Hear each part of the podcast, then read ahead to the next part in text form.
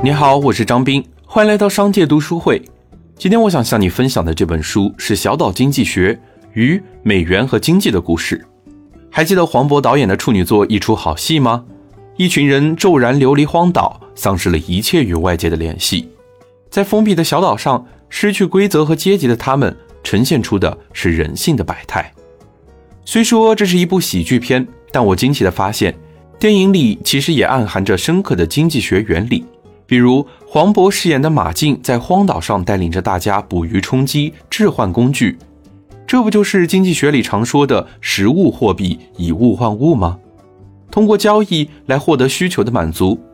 因为鱼越来越多，用鱼做交易也变得越来越麻烦，所以张总就用扑克牌作为代币的形式来方便市场的流通。这不就是更高级的货币体系吗？与纸币类似，使用方便，同时具有稀缺性。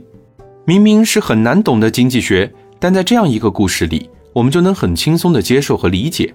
是不是经济学家也可以考虑把繁琐的原理都叙述的这么生动直接呢？但其实这个想法远在大洋彼岸的彼得和安德鲁早就已经实现了。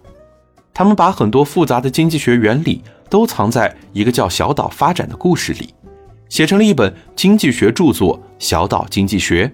我们能从一个寓言故事里。感受到经济学的巨大力量，而在作者的解读下，沉闷繁琐的科学被解释得很通俗，上至九十岁，下至九岁都能把里面的内容读懂。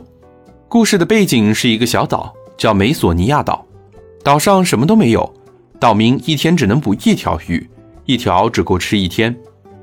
有一天，一个聪明人做了一张渔网，他用渔网一天可以捕两条鱼。多出来的那条鱼，他可以存起来，也可以借给别人，于是储蓄和借贷就产生了。鱼越来越多，就需要找地方存放，银行就出现了。移民们也接踵而至，岛民们开始就业和发展。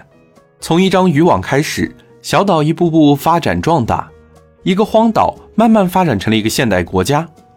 作者就是借由这样一个故事，描述经济是如何产生、成长、壮大，甚至到崩溃的。展示的是整个世界经济的体系。也许在我们的潜意识里，会认为宏大的经济现象跟我们的生活关系不大，但看似和我们毫不相关的经济数据、宏观调控，实际上都跟我们的生活息息相关。例如，房价为什么会涨得这么迅猛？把钱存在银行划算，还是花出去更划算？我们透支消费的时候，花的是谁的钱？我们是否该使用信用卡？等等问题。都是我们经常关心的，而这些答案，我们都能从这样一个简单有趣的故事里找到。听过这本书，我们能学会用经济学的眼光，更深入的了解我们所处的这个世界，让经济学从此为我们所用。